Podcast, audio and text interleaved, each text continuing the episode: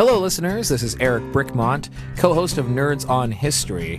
If you're in the mood for something a little different, something a little funny, something maybe with some bad words in it, we've got a podcast for you, Nerds on Film. You can engross yourself in everything from the film world and laugh your hiney off all at the same time.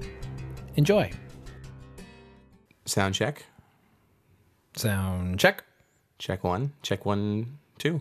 Nerd on a me, nerd on a me, nerd on a me, nerd on a me, nerd on a me, nerd on a me, nerd on a me, nerd on a me. This is our holiday episode. We also have a sister podcast. We have a sister podcast. We have a sister podcast.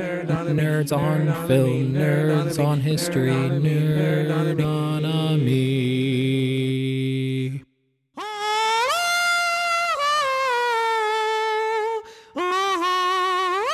Oh, oh, geez, I'm sorry. Wrong door.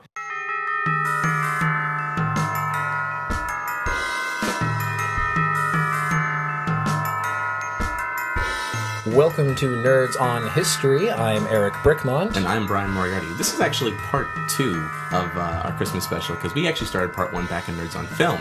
And uh, to welcome back into our history crowd of people, let's welcome back to the show Sarah Ashley. Hello. David McGuire. Hello. And first-time guest on Nerds on History. He's very excited.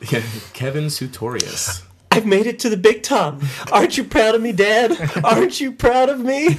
Wait a minute. Nerds on History is the big top? What does that make Nerds on Film? We're the... You're the big top next door. Exactly. Yeah. yeah. Okay. You're still the big top. Okay. I've just made it to the other big top. Okay, all right. Yeah. Let's there are two here. Big tops here. There can only be one. It's all ten. I'm sorry, this is a history podcast. Oh, wait. I apologize. Wow. Let me get into history mode.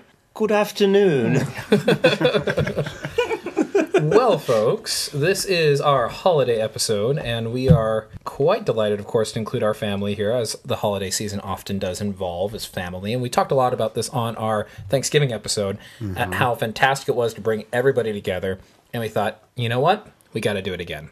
And I'm so happy that two holidays are that close together that we can do an episode like this again so quickly after the other one, because I think it was a real treat. So, again, as Brian has already said, welcome, and welcome, Kevin, to our show, Nerds on History. And what a show we have today. This is actually really Brian's expertise, I feel. He has so much knowledge to contribute to the holiday season. In fact, we have been talking about this, I think, since episode, what, like one or two? Just how much you want to do a, an episode on the holiday Christmas season. Yeah.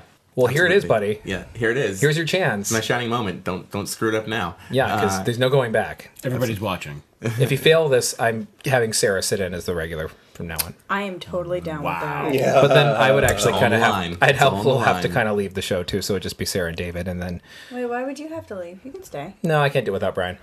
So that's brotherhood right there. Right there, fist bump. So then David oh. and Sarah do Nerdonomy and Nerds on Film? You're like, so, history, um, stuff happened. And, hey, um, I can, I can learn stuff. Whoa, hey, we can learn stuff. Wow, that was kind we of... We are nerds, after all. Yeah, we can learn stuff. There just might be significantly more swearing while we're doing it. And a slightly more focus on film, if I'm not correct. No, no, I'd be, right. talking, a lo- I'd be okay. talking a lot about books, actually. Okay, good. I- I'm an English major, so... Uh, very obviously, yes. Yeah. Well, okay, so, yeah, when... Eric and I had this idea to do a podcast in general. Like, this is going back, what, five months now. The first thing I thought about when we did a Nerds in History was, yes, we have to do a Christmas episode. But the, I also have to recognize, though, that Christmas is such a massive topic. We can't cover it all in one episode. Right. And we've already kind of touched on it a little bit this season anyhow, because we had that awesome episode on Saint Nicholas. Definitely. Mm-hmm. Which set a lot of background info for this episode. So if you folks haven't had an opportunity to listen to that one... As much as I don't want you to stop listening to this episode, I'd almost kind of suggest that you maybe go back, listen to our Nicholas episode, or maybe listen to it after this one, whichever one goes well for you. But uh, give it a listen because uh, it's a good tie-in. We'll wait. Welcome, Welcome back. back. Oh, you guys. um, and the cool thing is we, we've got a lot to share, so... A ton. A ton, a ton, a ton. So let's, so let's jump into this thing. I think the first thing we have to understand is there's a lot of specials out this year that talk about the origins of a lot of Christmas traditions. And um, and we're going to certainly cover a lot of those tonight. So some of this may not be anything that you haven't heard before. But what I do want to take a second to do is go back and really understand, where does Christmas come from? Hallmark. I mean, Next. Hanukkah. When you guys take Hallmark. Over, next. When you guys Kwanzaa. Take over the show, Hallmark. It's going to be a really short episode. Stuff happened, guys. See you next week. Let me pose a question to the crowd. Do you guys know when even the word Christmas came into being? Probably around the same time they started using the word Mass. Well, the Mass was always, was, was ever since the formalization of Christianity in the fourth, fourth century. Fourth century, then, yeah. Um, so, not necessarily. You'd be surprised. No? Okay, I, in terms I, I was of actually... the word Christmas that we're talking about. Yes. Now, you're, you're looking at your notes, so you're cheating. Oh, fine. Yeah. I, I don't know. I I'm was actually... I'm notes, people. I was going to lean on uh, more towards what Sarah was saying. I was going to say fourth century, around there. ten thirty-eight. ten thirty-eight, really? Goes back. That's just actually the time right now. No. Yeah, it didn't get formalized. It was actually it was the first time it was written down. Okay. The word Christmas was written down as it was in ten thirty-eight. Of course, yes, it is the Mass for Christ. That's what, of course, it means. Uh, it's so from, what I said wasn't entirely stupid. No, not at all. Not at all. It's from and it's Middle English, so that's why the word Christmas was kind of merged together. And the original spelling is very different from what we would know today. It's uh, C R I S T E M A S S E. So it's a it's a more phonetical sounding word than... It was actually pronounced differently, too. Middle Middle English sounds almost nothing like modern English. Christmas. Christmas. Christmas. Right? Hershey Bershey. In her version of Nerds on History, we'd have the Swedish chef, too. Yeah. We're here, here, here, here. Um, prior to that time, up to ten thirty-eight, it was, of course, the festival of the Nativity, or the Nativity of our Lord, given the, um, this is a predominantly Christian Europe that we're talking about right. at this point in time. Um, do you guys know approximately what year it was officially recognized as a holiday? Well... Eric, you might know this, this actually. I'll say eleventh century. I'm going to say something maybe in the fourteenth, fifteenth, fifteenth century. For some reason, I'm, I'm not being able to pull up my notes here, but I do know uh, that it was formalized under the... Oh, Holy Roman Empire, then? You I, I believe so. Um, in yeah. my notes, I found that it was the official date...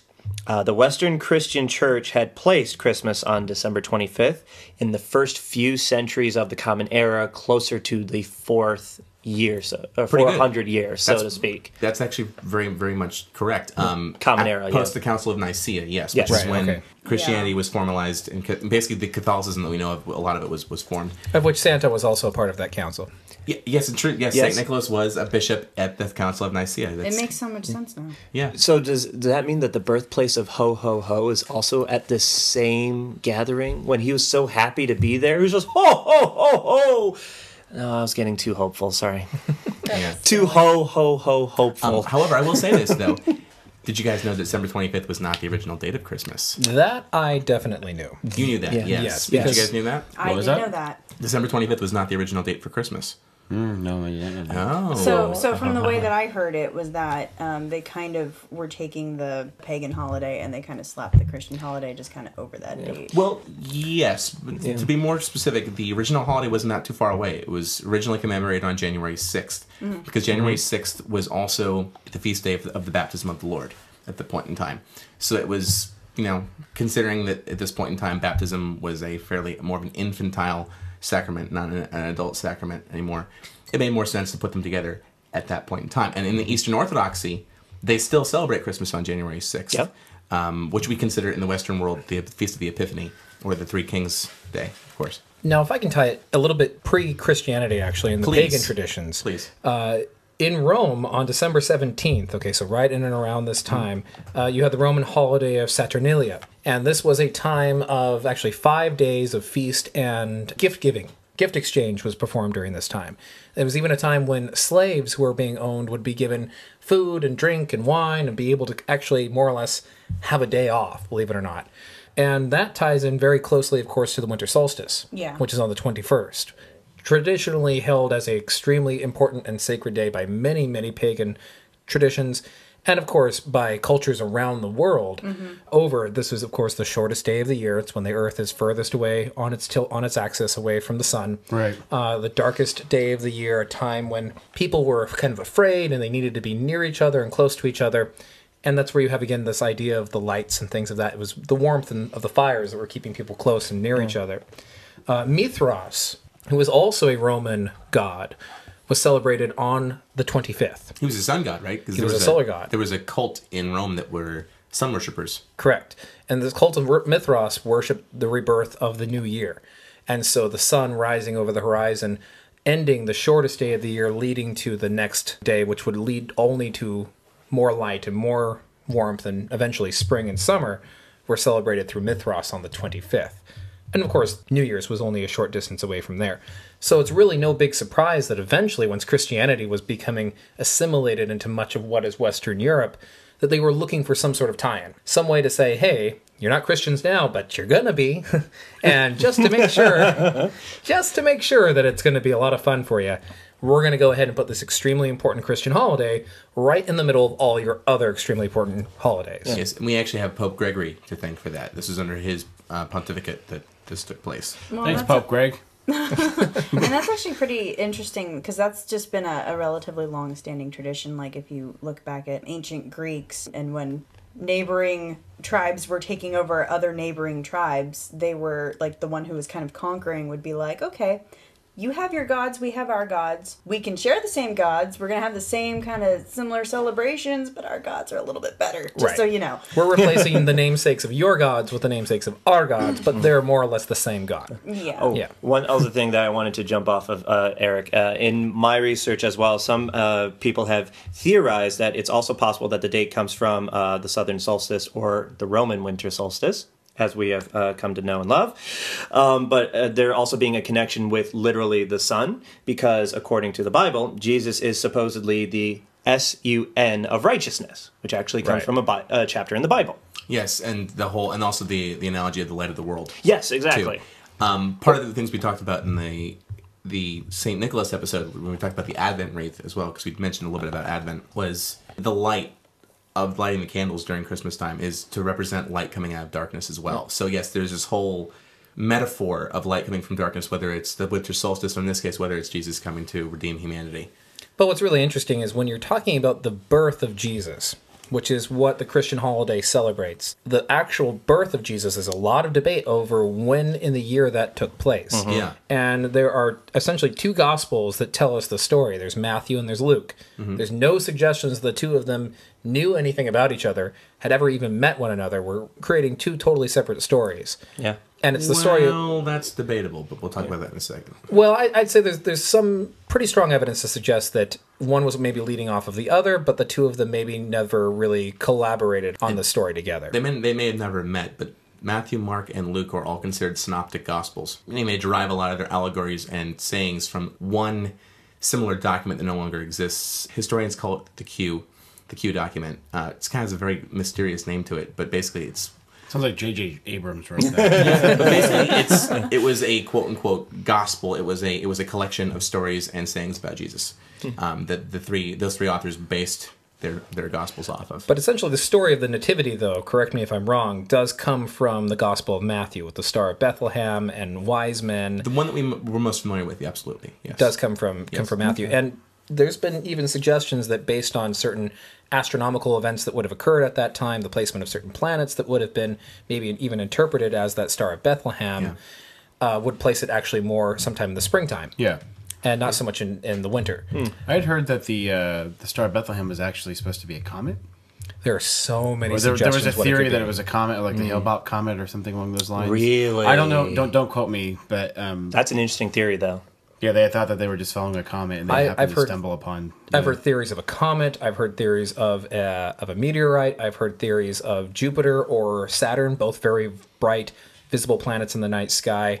All sorts of yeah. different yeah. theories. Now, Matthew is important, though, because Matthew's audience, not to go too much on a tangent here, but Matthew, his audience for writing the gospel was to preach to um, Jews who had just converted to Christianity, and to validate Jesus' role as the Messiah to the Hebrews. So he, before we even get to the story of the Nativity that we're pretty well familiar with, is that he traces the genealogy of Jesus all the way back to, to David. Yeah, yeah. David? Why didn't you tell us? Okay, guys, I didn't want to I didn't want to use that as any sort of weight. God, I let you borrow my TARDIS. for one night. And you ruined history. I, no, I or didn't. created I, history. Guys, there's that saying that says that in time travel, you have to continually do things. And so I've been destined to be the man that goes back in time and starts off an entire religion. Let's not get into it because the semantics of it are a little yeah. faux pas-ish. And uh, in all seriousness. Yes, in all seriousness. I won't go into it, but there is a lot of this idea of all these stories are, are, again, set to prove that the coming of, of Christ was in line with the prophecies of the coming of the Messiah. So Matthew's figurative language that he uses and his genealogy lesson that he gives us, the, literally the first lines of the gospel, which is, this is the genealogy of Jesus the Messiah, um, and it goes back forth. Uh, he uses lots of numeral uh, symbolism, like fourteen generations times three, fourteen double seven, seven's the Jewish number for completeness and all this stuff. So suffice it to say, the story we all know and love is very, very deeply rooted in that whole concept of yeah. validating the birth of Jesus. Nice. Yeah. Well, you were telling me just the other day that the Nativity obviously has been the dominant kind of symbolism of Christianity's Christmas. Not to say that there is not a different Christmas, but the non-secular Christmas is a little bit more about Christmas trees and Yule logs and things of that nature. But the nativity scene is more about the religious aspect of Christianity. And the Vatican hasn't even, or just recently in the past few years, has a, a Christmas tree featured in yeah, it, right? Th- that's correct. Uh, there was not a Christmas tree at, at the Vatican until nineteen ninety-two. Wow. I mean, that's yeah. just yeah. not that very, that's yeah. not long ago. And what was that, that year again? nineteen ninety-two. Whoa. And here's the reason for that. Because the nativity is actually the predominantly Catholic idea of Christmas. Mm-hmm. Um, it was formed by Saint Francis of Assisi, and I, it's weird we see a modern parallel here. He started that a couple hundred years after we started acknowledging the name Christmas because there was too much of an emphasis on gift-giving and not too mm. much on remembering the birth of Christ. So he actually did these live reenactments of the Nativity. And they still have that. Uh, live nativities are, are practiced around the world, actually. Sure. I don't know if anyone has ever seen it. It's called The Vicar of Dibley. Has right. anyone ever is seen this, this before? This is the one where it's the, the woman who's a priest? Yeah. Yes. Yeah. Uh, I've go, heard about it. Oh, it's so funny. It's really good. And they do an episode where it's Christmas time, and she does a live nativity scene on one of the farms out there in this backwater town, right? And it's just, it is hilarious. It is absolutely hilarious. Yeah. And there's this, the, essentially like the mayor of the town, right? And he gets cast as, oh, who's the really bad guy in the in the story? The one who, who kills all the babies? Herod? Herod. Thank you. I didn't go to Sunday school. Don't look at me like okay. that. Um, King Herod. Remember, King Herod. Just remember yes. Jesus Christ Superstar. Yeah, that's, you know, that, like that was actually my. That was that, his son. That was not Herod the Great. Oh, that's my only reference uh, for anything King Herod related. Anyhow, the funny part is that here's the mayor, and he's trying. He gets cast as this, the most awful part possible, and so at the scene where he says, "Bring forth all of the firstborn sons and have them killed, but do it nicely." And then give candy to all. And then all the kids who are watching this, he like starts throwing candy to them all. Nice. British so humor. If, if you haven't seen it, go out yeah. there, watch The Vicar of Dibley. Watch that particular episode. It's hilarious. Nice. The reason why we haven't seen a the Christmas tree up into, into the Vatican up until recently is because, to be honest with you, the Christmas tree, aside from having some arguable pagan roots, is it's a Protestant Christian symbol. Yeah. Do you guys know who started the Christmas tree? I have a feeling you're about to tell us. Martin Luther. Oh, really? Yeah. Mm-hmm. It was yeah. his concept. And actually, I know Kevin's chomping at the bit to... to well, yeah. Well, I, so my research has found that Martin Luther is uh, supposed to be one of the starters of the, the, the Christmas tree, especially the symbolism of the triangle shape, which is the religious symbol for male also. It was also the fact that the pine tree being an evergreen. Yes. Uh, to him spoke to the evergreen nature, the ever-living nature of Christ. Right. right, considering that it was the only tree that didn't shed its leaves during the winter solstice. Correct. Well, what's also interesting is that the Christmas tree in America, how it got its roots, and also in England, began with the teachings of Martin Luther, with the tradition of the Christmas tree in Germany, and Prince Albert and Queen Victoria of England in the nineteenth century, when there was a uh, depiction in the London Times that showed the two of them together with a decorated tree in their home. And this was a tradition that Albert had brought from Germany. And just a couple years later, there was a Christmas tree pretty much in every single household in England. And it had made its way over here to the United States, where they had changed the imagery, but almost copied the picture exactly. And just a few short years later, I think it was like eighteen forties around there, yep. there was a Christmas tree practically in every home in America. Mm. See, now I find that really interesting because if you look at the time of Dickens writing Christmas Carol. Ooh. And um, I'm sorry. If I'm oh, no, no, no, no. You're, you're bringing up a point that I'm very excited to share, but continue. Because okay. I, I, the thing that I find always really striking about Christmas and Christmas tradition, especially here in America and just in modern times, is that it's always still so rooted in Dickens. And and the Dickensian theme and, and like, you know, eight, mid eighteen hundreds. And and that's and because that. a lot of that, what we how we celebrate Christmas is only goes back to about that far with the feasting. I mean, there was feasting prior to the Dickensian yeah. era, but Victorian England is where a lot of the whole idea of getting the Christmas goose and yeah. the... I think no. Kevin's about to explode. Oh, no, no, no. He's no, like a seven-year-old. Yeah. Like, yes, me, me, me, me, Well, no, me, it's just me. You guys are touching upon all this research that I found in terms of uh, when we later talk uh, to, like, modern-day Christmas traditions. But, yes, in terms of what you're saying so far, that's all what I found. But there's another thing that I wanted to share in terms of an interesting link in terms of uh, Martin Luther basically coming up with the idea of a Christmas tree coming from an evergreen. My research has found that, according to an eighth century biographer, the name, of course, I'm going to butcher, Eddie uh, Stephanus. There is a saint named Saint Boniface, or bon, Boniface. No, Boniface. Boniface. Boniface was Boniface. Yeah, you had it right yeah. the first time. Th- all right, thank you. Um, he was a missionary Saint in Germany. Bono. Saint Bono. Saint Bono of you two. Saint Danny Barducci. um, he was a missionary in Germany, and he one day uh, took an axe to an oak tree because he wanted to dedicate cutting down this tree to the almighty god Thor. And he interestingly found a fir tree, and he was very uh, interested in it because the triangular shape of the tree uh, he found to be very symbolic to the symbol of the Trinity. Ah, um, and three then, points. Yeah, sure, I see that. Interesting, right? And so uh, this actually took place before Martin Luther then took the evergreen tree into what we now celebrate today as the Christmas tree. Yeah. So I wanted to add that in as well because you had mentioned Martin Luther. Absolutely, no, it's, it's important that we bring that up too. It's also funny that really Christmas as a secular holiday and Christmas as a religious holiday for much of its history were celebrated by two very different groups of people, right? Yeah. You found that there was actually this kind of deterrent, this move away from Christmas in the sixteenth and seventeenth centuries. People were disdainful of it because it was a loud and rowdy holiday. Christmas by, was banned in England for a certain period of time, For too. quite a while, yeah. yeah. And the Puritans who came over into America, into early America, they were questioning whether or not they should have Christmas at all. Uh, many of them also chose to abstain from having Christmas. Uh, they wanted to bring it back to its religious roots and, and made it a very, I don't want to say solemn holiday, but they made it a very respectful right. holiday to the to the religious aspect of it. Well, as it was, the reason why Christmas was even recognized in Christianity, because really it was Easter, right? That was the, that's the holiday you're supposed to celebrate. But because of this feeling of the second coming of Christ, that's what Christianity is geared toward, right? That he's coming back. He, he's not gone forever. That to recognize his first coming was a way to help prepare you for the second coming. So that was why it got validated. I just love the way that the holiday itself, though, has evolved in such a short amount of time, particularly here in America.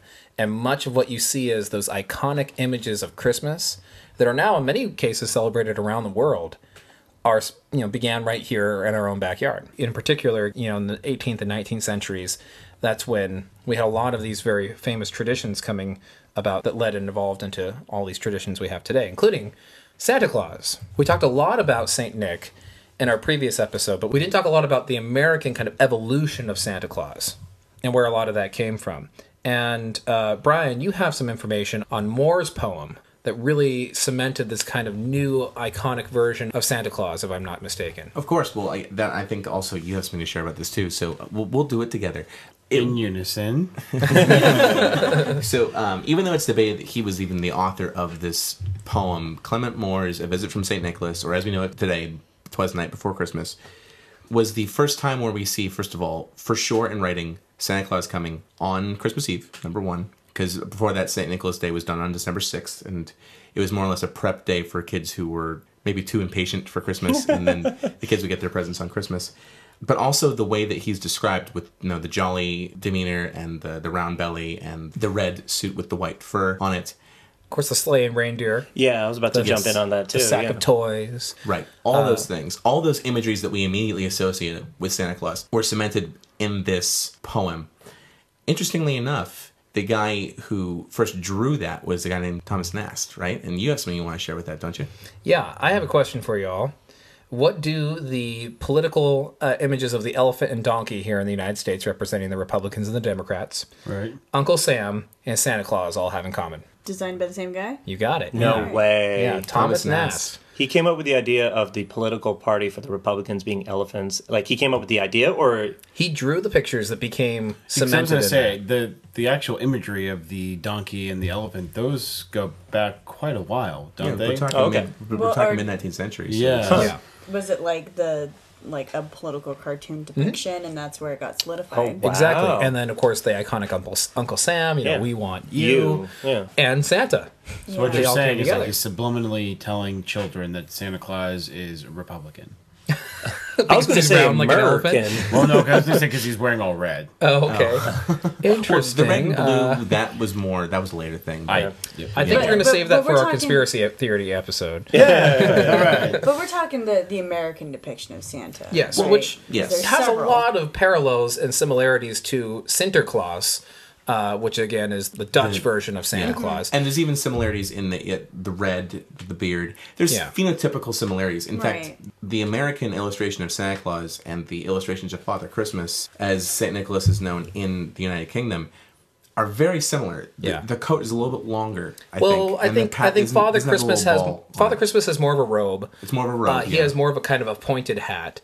And with Santa Claus, he wears more American furs with trim on them and a belt. Right. And he's yeah. he, he, they are they're different, but they're very similar. Obviously, yeah. it's like a coat for the like American Santa Claus, and with Sinterklaas or Saint Nick, it's more of a robe jacket. I would. Say. Little known fact: the American Santa Claus, the jacket that he is wearing, was actually purchased at Macy's.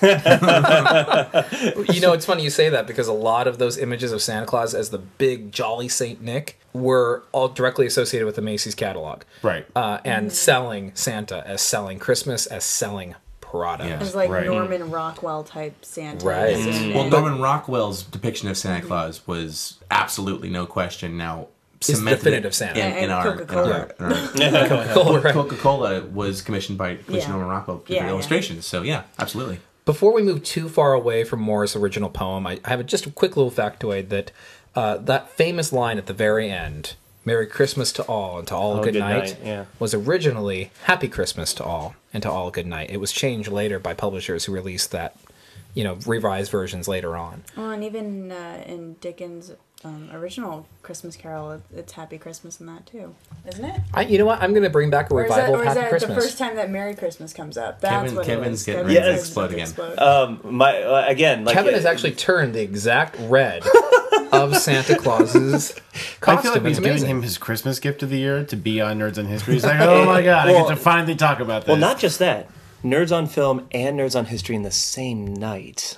But anyway, my research, like you had mentioned, um, it's Charles Dickens' work, Christmas Carol, if I'm not mistaken, um, where he literally coined the modern-day usage of Merry Christmas. Okay. Um, the characters in the story are so jolly that they are merry about it. They're looking forward to it. And so they say the phrase, Merry Christmas. Now, the funny thing is, after this story comes out, that's when the phrase Merry Christmas starts just popping everywhere, which is interesting that Charles Dickens inadvertently coined how we say Merry Christmas this day and age. I just wanted to share that. And yet, most of the residents over in Europe still say Happy Christmas. Yeah, absolutely. Yeah. Yeah. yeah, Which is really funny because it makes me then want to go back to Dickens Fair, which they have um, in in San Francisco every year, and I, I went this year, and it really makes me want to go and correct everybody now because they all say Happy Christmas in their affected British accents.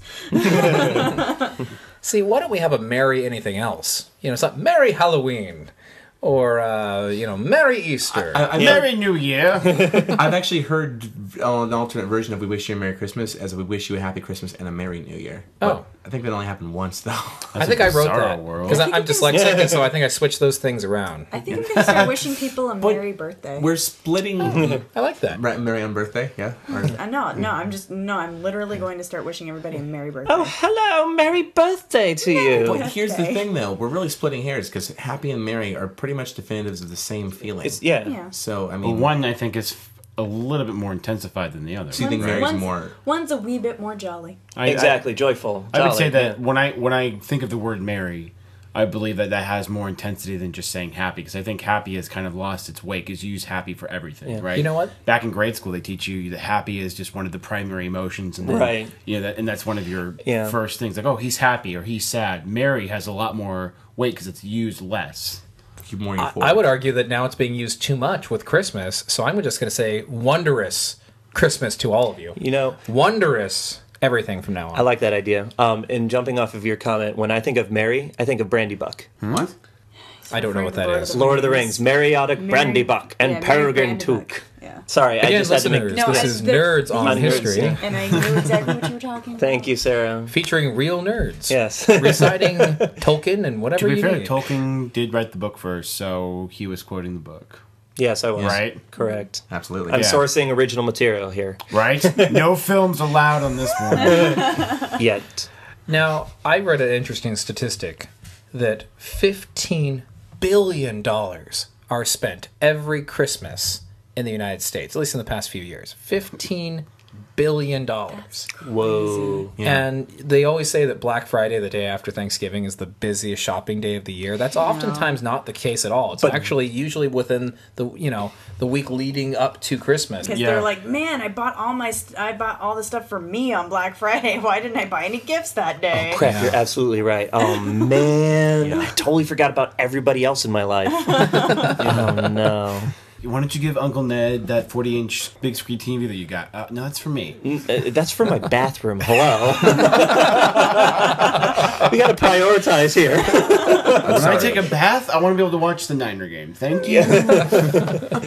You don't need a mirror. That's the old way of doing it, Brian. New, this is the new age. This is the twenty-first century, darn it. But think about that. Think about what... it took, which really wasn't that much, to take the holiday and turn it into the biggest cash maker in our economy. Well, if you think about it, Gift right? Giving. You just said that Macy's took that image of Saint Nicholas, of Santa Claus, and used him as their poster child for commercialism and for, you know, for buying merchandise and, you know, doing all that. And so when you have an image to put in front of everything, it, yeah. it doesn't take very much yeah. for everybody else to jump on board. But we also have to consider the context, too. This was happening right in the midst of the Great Depression. So they were trying to do anything to get the economy kicking forward, too. Right. Yeah, but what what's happened now is it's now become our crutch. I can't cite any specific statistics here, so I, forgive me. Please, if one of our listeners is out there can cite this, tell us. I've heard an, I heard an economist once say that if we skipped Christmas one year, the lack of income would be enough to plunge us into an economic depression. Wow. A depression wow. or a recession? Depression. Because we're wow. in a recession right now, and we're yeah. still floating. Because of the chain, because of the chain reaction, basically, that it would set in motion. Wow. Yeah. Yeah. Because yeah, we're still in the recession since two thousand and nine, eight. two thousand eight was when the most recent crash took place, but there were signs of leading up to it as yeah. far as back in yeah. two thousand six. Yeah. I, I know. I graduated it's... college in two thousand eight and was like, wow, there aren't any jobs right now. That's interesting that you said that fifteen billion dollars, you yeah, said? Yeah, fifteen billion dollars. There's fifteen billion dollars in the entire holiday cost season. Of the holiday season, yeah. and yet somehow we're still in a financial crisis because, I mean, you would think that, again, this may be a different topic, but I'm just saying that with that amount of money coming into businesses and businesses are thriving, you would think that some some way, somehow, that would make its way back to the to the debit that we seem to be having. But to Brian's point, it has just been there for so long now. It's it's just a, a staple of our economy yeah. already. It's already ingrained into the economy. So we're not really gaining anything from it. We're just keeping the status quo. So it's like having a credit card and just paying well, off the interest and, and never get, actually paying off the card. Not yeah. to get political, but yeah, we're we're spending lots of money around Christmas time, but where's the stuff we're buying being made? It's not being made in America, unfortunately. It's being made not in, all of it. Not all of it. Not all of it. But a sizable majority of that is being made in uh, other countries. I'll tell you what's being made in America. Christmas trees. And you know how many of them? A lot. Billions! three hundred fifty million uh, Christmas trees. But that's still a lot. Are in the ground at any given time for Christmas at any given year. Yeah, and we live in a great part of the... Of the and a majority of those are off of Highway one. Yeah. We live in such a cool area because we get to actually live... We live near tree farms. We actually get to go... And within a half hour's drive, we can yeah. go and we can cut down our own Christmas tree. But that's almost one Christmas tree for every person in the United States. Question. How many... fake trees are being manufactured. Well, there's one in my time. house, that's for sure. I don't know. There's one in my fake tree right yeah. now. I have terrible, terrible tree allergies. Um, yeah. I inherited it from my mother. She's she's got the same problem. So when we were growing up, we always had a fake tree in the house. And if I have a real tree in the house, I mean, I'll smell it the second I walk in. I will not stop sneezing until I'm out of that house. And then even then, I'll be sneezing for about an hour. Oh, man. Yeah. Well, some would argue that getting a fake tree means that you're going green. Hey, I've had my same Christmas tree for three years running. There you go. I've had yeah. mine for two. at the same time, there's there is that other side of it too, which is that Christmas trees, once they're done, they can be recycled into mulch, and they can be used True. to help fertilize mm-hmm. new land. So it's is it it's yeah. Well, there's a yeah, program in yeah. my neighborhood where the trees that are planted in a lot of my neighbors' front yards mm-hmm. actually get dug up, removed, and then put in the ground again, yeah. and they're reused. There's actually yeah, you can still go to nurseries and buy living Christmas trees yeah. that just you can keep forever, pretty much. Nice. I do not follow that tradition in my neighborhood, and that's primarily because I have a twelve-foot Egyptian obelisk created out of P V C, which I wrap Christmas trees around, uh, or Christmas tree lights around. Just, you wrap, you're much stronger than I thought. tree around. No, I, I have a twelve-foot hey, obelisk. Hey, Brian, how's it going? I got this, don't worry. No, I, I have a twelve-foot obelisk with Christmas lights wrapped around it in my front yard, and this year, I added a new addition. I have a six-foot Egyptian ankh, the which, symbol which of eternal life, too, isn't it? Which is also a wreath on the very top, uh, and that is made out of P V C plywood and some lovely uh, uh, wreath material. I don't know what it's called, but um, Halloween at your house must be fun. Halloween is always very fun too. You're a class act. I'm yeah. not. Hey, lie. I'm gonna have an Egyptian Christmas. Okay, That's who else awesome. is gonna do it? I. You know what? Next year, I'm gonna be adding another addition to the household. Up on my roof will be. Uh, instead of the traditional Santa on a sled, I'm going to have a pharaoh and a chariot with a little Santa hat on, and then his lead horse is going to have a red nose.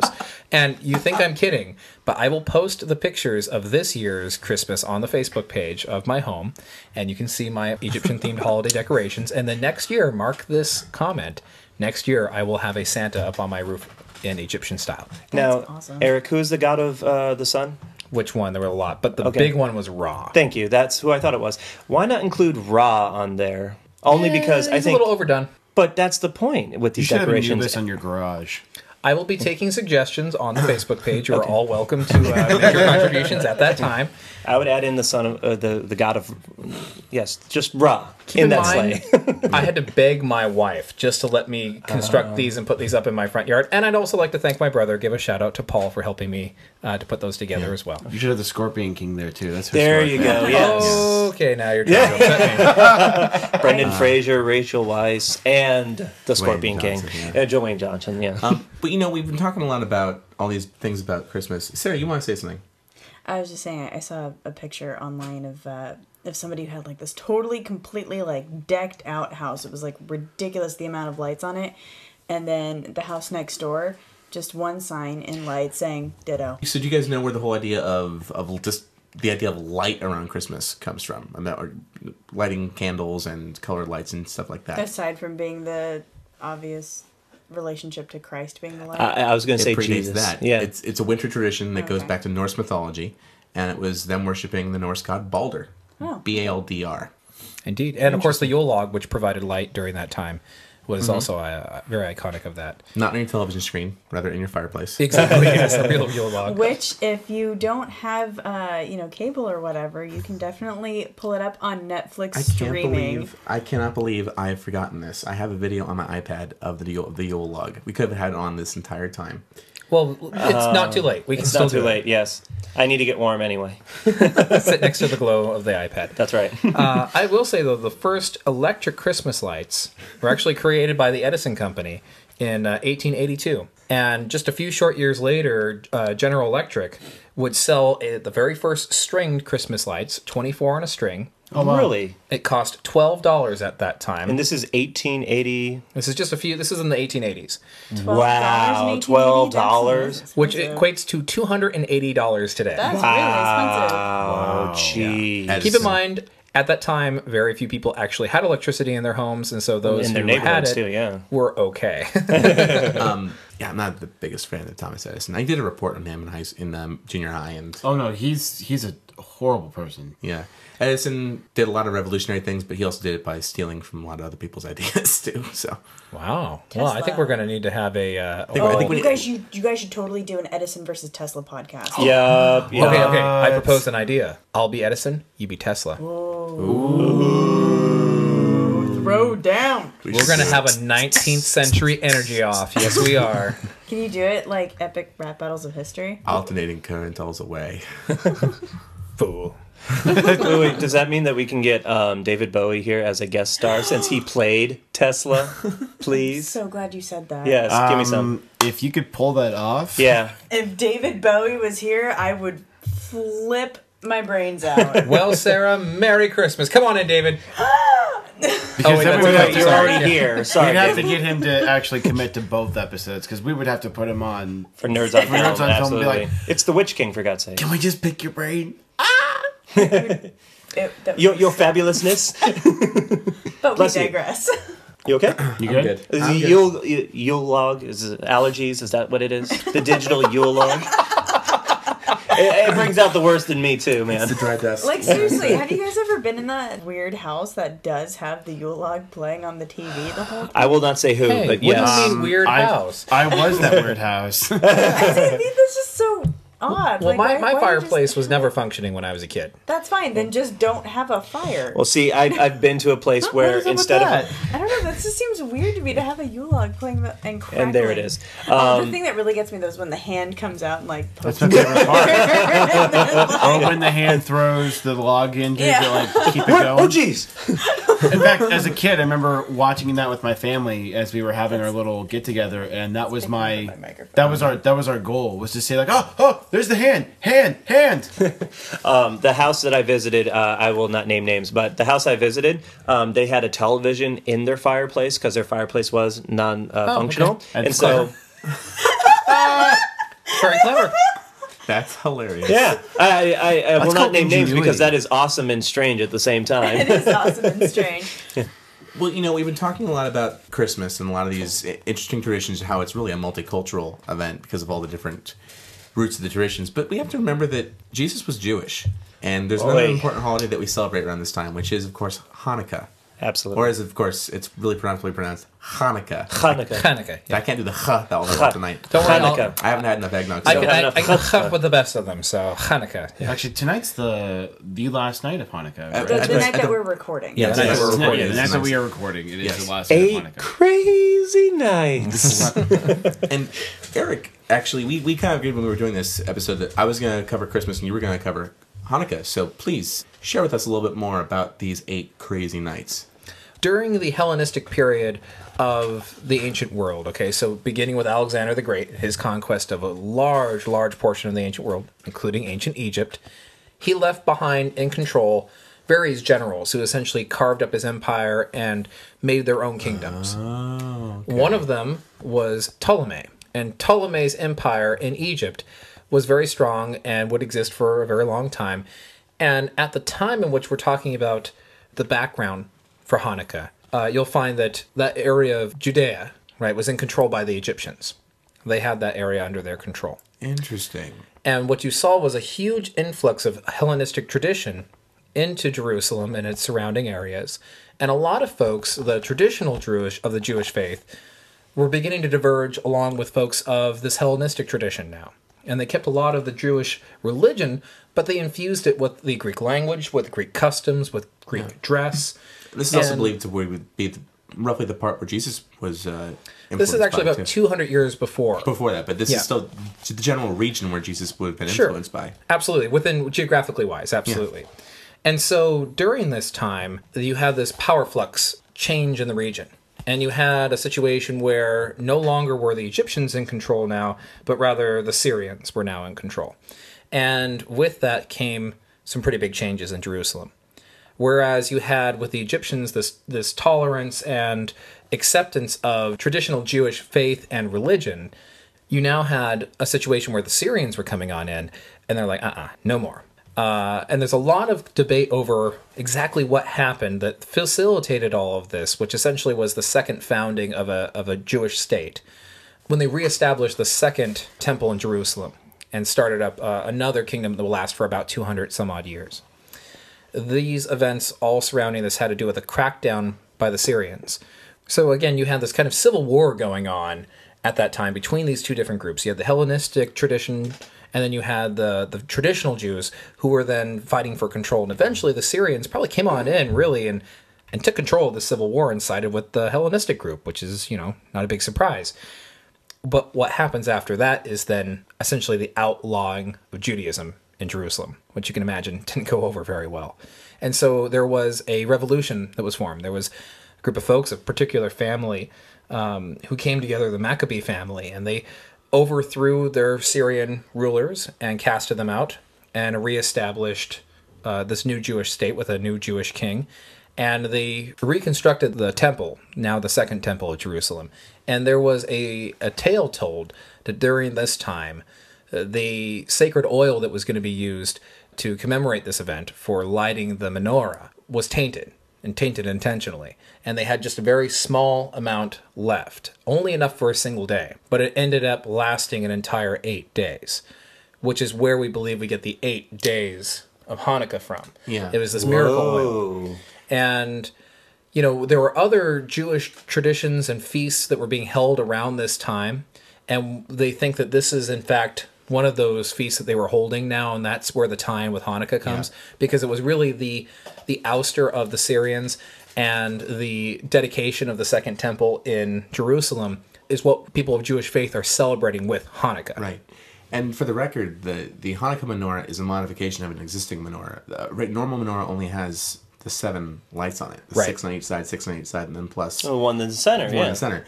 Because of the... To commemorate the eight days, they make a special menorah with the, the nine Where candles on it. Where it's four, three, four. and then one in the center? No, four, four, and one. Because you four, always four, light one, the yeah. center candle. Oh, you okay, write, gotcha. Then you light a new one for every night. Right. You may not use any of the other Hanukkah candles. You may only use the center one. That is the one that is... That lights the to, others. To light yeah. the others. Yeah, yeah, yeah. And it's interesting because in my research I found that Hanukkah... was actually a pretty minor Jewish holiday for a really long time. I was totally going to say that. As far as I was aware, that um, Hanukkah was not as big of a holiday, but Passover is the bigger holiday. Passover is huge. Just like Easter yeah. is in Christianity, yeah. Exactly. And it was, in fact, during American, uh, during this kind of American Christian Christmas revolution, if you will, that you found the Jewish Hanukkah revolution kind of took place as well. But then also, they just had their big feast, too, because Rosh Hashanah comes only a couple months mm, before, and yeah. Yom Kippur comes, the part of the Jewish New Year, comes yeah. only a couple months before when Hanukkah is celebrated. So it's just kind of this in-between between major feast days. So many holidays. That's awesome. Yeah, I know. But you'll find that Hanukkah, really, in America and Israel, are the two places in the world where it is celebrated to the to the level that we, that we find it today. Mm. Um, that in other... parts of the world, practicing Jews don't really hold Hanukkah in as high as esteem. Of course, they do celebrate the holiday, but it's not to the level that you find in America and Israel. Could we find? Can we make the argument that maybe the, the reason the parallel was drawn is because, again, this goes back to this notion of light. Not necessarily the light of Christ, but just the light of God being present to you in a dark period of the year? Yeah, absolutely. Yeah, yeah there's a lot of parallels to be drawn there. I'll buy it.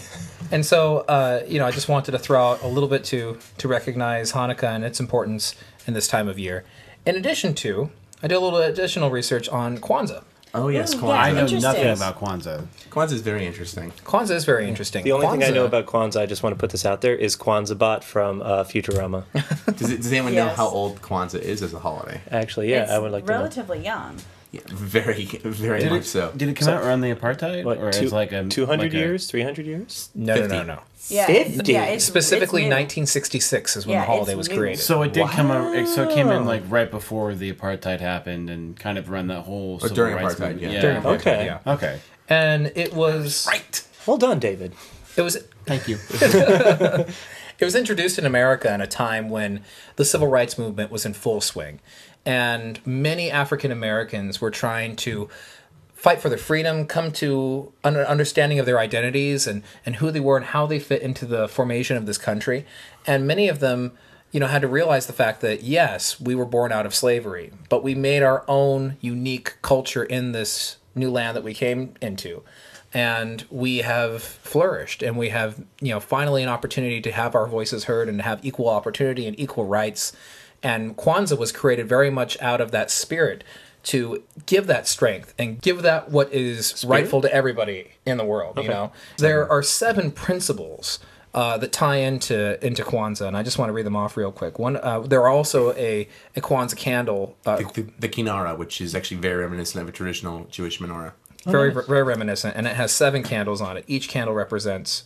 Does it have seven? Or, yeah, it has seven. Each of, the, each of the seven principles of Kwanzaa, yes. Correct. Uh, unity, self-determination, responsibility, cooperative economics, purpose, creativity, and faith. And so, pretty powerful message, and I really feel like, you know, we wanted to do justice to all these holidays that are celebrated. Kwanzaa is celebrated from the twenty-sixth of December through January first, and uh, I just wanted to, to throw it out there, because approximately... anywhere from four to maybe even as many as thirty million Americans celebrate Kwanzaa. It's difficult because I saw so many different numbers thrown around. I almost um, feel like that everyone should kind of participate in Kwanzaa based upon those seven aspects of it, because it's not just labeled to just one culture. It, it, that that should be what, and this is just my opinion, and I feel as though with those qualities, those should be tied to what America has kind of... What America is. Right, right. Yeah. You know, what the, the kind of based upon what, yeah. we, what we're trying to strive for, which is that unity amongst man within our country and so on. You know, these seven qualities shouldn't just be for those who were oppressed, you know, during the civil rights movement. It should be for everybody, because that's the world that we're trying to go for.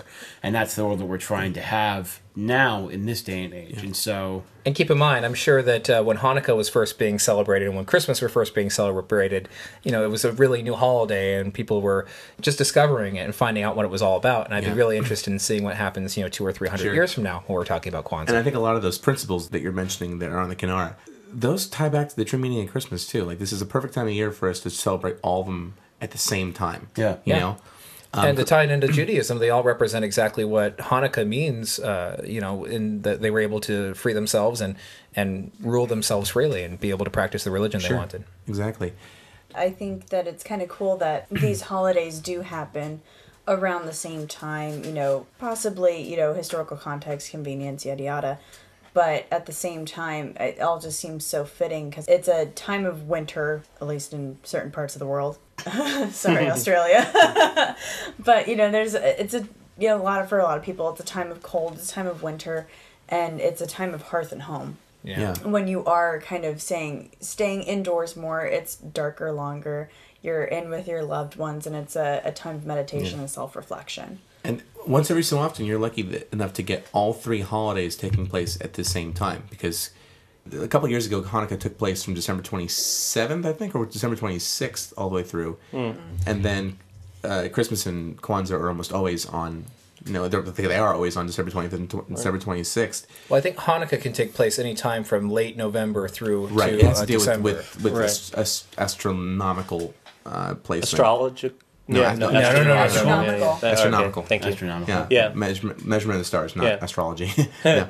Like, well, I'm a Sagittarius. It says that uh, Hanukkah's going to start from tomorrow. um, well, like I, I looked at a calendar that's going to show like major holidays in the upcoming like five or six years, and I think between now and twenty twenty, um, Hanukkah is going to start somewhere in like November twenty-seventh. Give or take. I believe I saw that. Early. Yeah. Early. That yeah. sounds very early. Happens, yeah. yeah. Uh-huh. It can happen that early, yeah. Yeah. Interesting. And um, happy reason- Thanksgiving and happy happy Hanukkah. Happy Thanksgiving. Yeah. Happy Black Friday. Yeah. And then happy Hanukkah. Uh, um, guys, that's Merry Black Friday. Oh, excuse me. Merry Black Friday. There's nothing Merry about Black Friday. Thanksgiving. I've worked retail. There's the title of the episode, Merry Black Friday.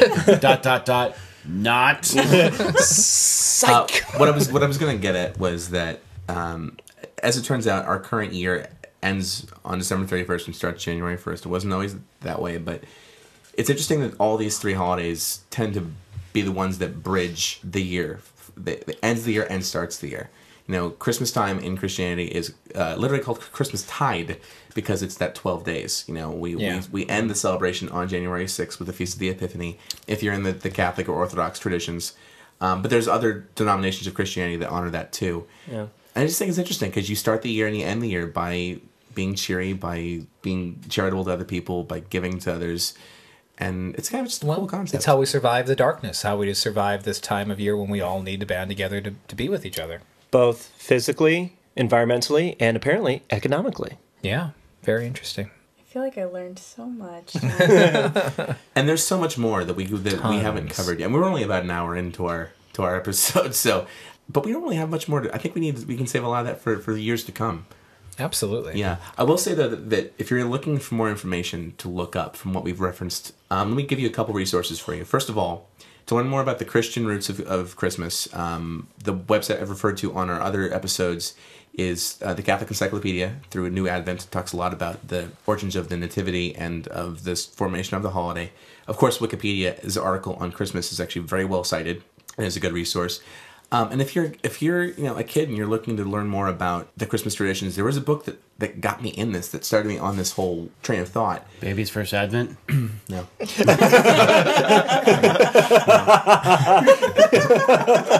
Right next to Baby First no. Poop. the, the book was the called. We pass. The book is actually still being published. It's called Holly Reindeer and Colored Lights by Edna Barth. Scholastic prints it every year. You can get it from from their website directly. And it's a great way for kids who want to learn more about Christmas symbols. And, uh, of course, also Christmas dot com. That's right. Christmas has a website. Say what? Christmas can you email Santa from Christmas dot com? I haven't tried. Oh, I sure can, awesome. I'm sure. My kids do it the traditional way. We write a letter to Santa, we tie it to a helium balloon, and we let it go. Oh, that's cute. That's traditional. That. Really cute. Well, my family. Oh, I thought you could put it in the, like, in the post office and letters and. Wow. Oh my God, that's terrible. I didn't hear that, but that sounds like it's going to get cut. I um I, I will advocate um, that if you are out and uh, doing some holiday shopping, do stop by Macy's. Um, they have a wonderful little um, Santa's writing corner in most of the Macy's stores, and you can write a little, like, what I want for Christmas thing. But when you do that and you donate it and you you know address the envelope of the postcard to Santa, mm. uh, a small donation is made to um, a, a charity. I think it's either Make-A-Wish Foundation or something along those lines. So Toys for Tots? Toys for Tots, something yeah. along those lines. Okay. So wow. check it out if you're if you have a Macy's near you and you're mm. out and about at yeah. the mall. Can I add something on just a message from the heart? I think I think we're all we're all probably feeling it. You know, this is of course the time of year where we're all pretty fortunate. We're in we're in a very nice house right now in front of our Christmas tree, and we're we're having a good old time. We've had a lot of fun tonight, but we have to remember that of course there are many people out there who aren't so lucky this time of year. So um, it's again a good time for us to remember that if we have the opportunity to give, give to whatever charity you can, toys, Christmas trees. Um, there's tons of. There's a million and a half different ways that you can help make someone's holiday a sure. cheerful one. You know, canned foods, lots of donation places at your local grocery stores, or if you're in school or your children's schools, you can donate uh, to those locations as yeah. well. There are so many different ways that you can give back at this time of year. Even, you know, I think you can even like text in donations to the Red Cross, mm-hmm. and they'll help out folks who are in need, and all, all sorts of all sorts of great stuff. And you can uh, even contribute uh, to local animal shelters. Um, there's a lot of uh, lot, lot of homeless animals out there, and I'm only yep. pitching this just because I happen to work for a nonprofit animal shelter. So. Well, last Christmas, my wife got a cat, and she got a ten dollar kitty. Yes, for the actually, holiday. And we're we're doing another adoption promotion where okay. we're selling cheap an- cheap animals. Looks like I'm go, buying another cat. All right. I was going to go a little medical too. If you have the opportunity, donate blood too. Um, oh, it's God. a it's a great That's, thing. It is a wonderful thing to do. Last time I did it, I wound up on the floor, passed out. It was pretty awesome. But you passed out. Did they give you cookies and milk afterwards? Somebody. Good. But no, it definitely will come in handy. Uh, you know, especially for somebody who's in need of it. So if you can donate your time, donate your money, donate food, donate blood. You know, adopt something, any one of those things to help make a human or an animal's life better for the holiday season and for many seasons going forward. And of course, all of us at the Nerdonomy family wish you guys the happiest and safest holiday possible. Absolutely. And if you're still listening to this, congratulations, you survived the supposed apocalypse. We made well it. done. We made Woo-hoo! it. Yeah, now we just have to get through winter. uh, I want to send a very personal, very deep thank you to each and every person at this table. You folks are very, very special to me. And uh, two thousand twelve has really been an amazing year, and it has been done so because of the folks that I sit before right now. So, David, Brian, Sarah, Kevin, thank you so much for joining us this Sean. evening. Sean, it goes without saying, you have been a pillar of strength for this and both of our podcasts. Thank you so much, and happy holidays to you and to everyone who's ever been a guest on our podcast and supported us. For all of our Facebook followers that are out there, for everyone who's ever sent us a email or a comment, all of our listeners, happy holidays. Happy holidays. No, let's just say them all. Merry Christmas, happy Hanukkah, happy Kwanzaa, whatever else you celebrate. Happy solstice. Ha- happy, happy Egyptian-themed Christmas. Happy Festivus. For Feliz the rest of died. us. Festivus for the rest of us. Happy Star Trek watching day, also known as Christmas for me. And if you'd like us to send us any season's greetings, uh, you can, of course, follow us on Twitter at Nerdonomy, uh, as well as email us at the nerds at nerdonomy dot com, or, of course, email us individually. Um, Sarah, you want to give your email? I'm Sarah at nerdonomy dot com. That's S A R A H. I am the Brickmont at nerdonomy dot com. David at nerdonomy dot com. And Brian with a Y at nerdonomy dot com. Please, you can also, of course, send your wishes through our Facebook accounts as well for Nerds on History and Nerds on Film. And you can also tweet us at Nerdonomy, or you can tweet us individually. I am at David C. McGuire, that's M C G U I R E. I am at The Brickmont. And I am at Brian Moriarty. And Sarah and Kevin do not tweet. Yeah. Whoops. Big changes in twenty thirteen, we hope. Definitely. No. So on that note, guys, have a very, very happy holidays. Happy New Year. Happy Festivus. Happy everything. Have a good one, guys. Good night. Bye.